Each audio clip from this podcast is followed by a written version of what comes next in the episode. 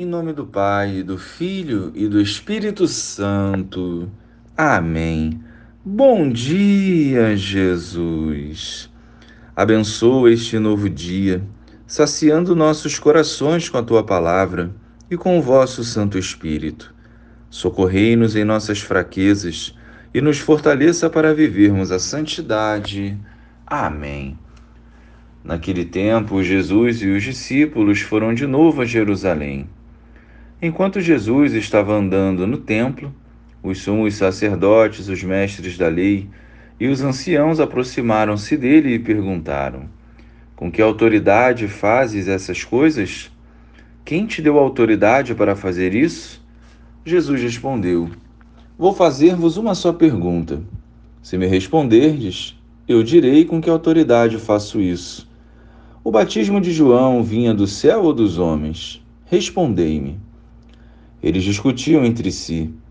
Se respondermos que vinha do céu, ele vai dizer: Por que não acreditastes em João? Devemos então dizer que vinha dos homens? Mas eles tinham medo da multidão, porque todos de fato tinham João na qualidade de profeta. Então eles responderam a Jesus: Não sabemos. E Jesus disse: Pois eu também não vos digo com que autoridade faço essas coisas.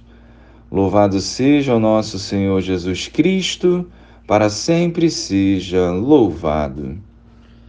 As atitudes de Jesus confundiam os sábios deste mundo. Eles queriam respostas, mas não queriam dar o braço a torcer. Contaminados com soberba, arrogância e prepotência, queriam diminuir ou esvaziar o poder de Jesus. Converter-se não era uma opção.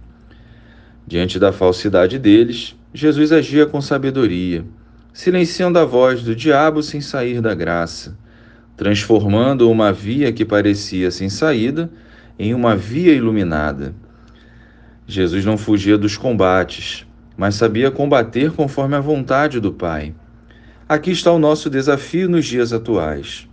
Não venceremos no grito nem na força física, mas sim pela oração que gerará em nós paciência, prudência, sabedoria e discernimento. A nossa autoridade como cristãos derrota toda investida do mal.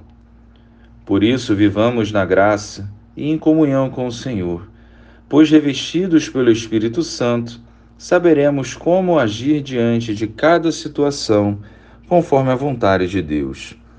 Glória ao Pai, ao Filho e ao Espírito Santo como era no princípio, agora e sempre. Amém.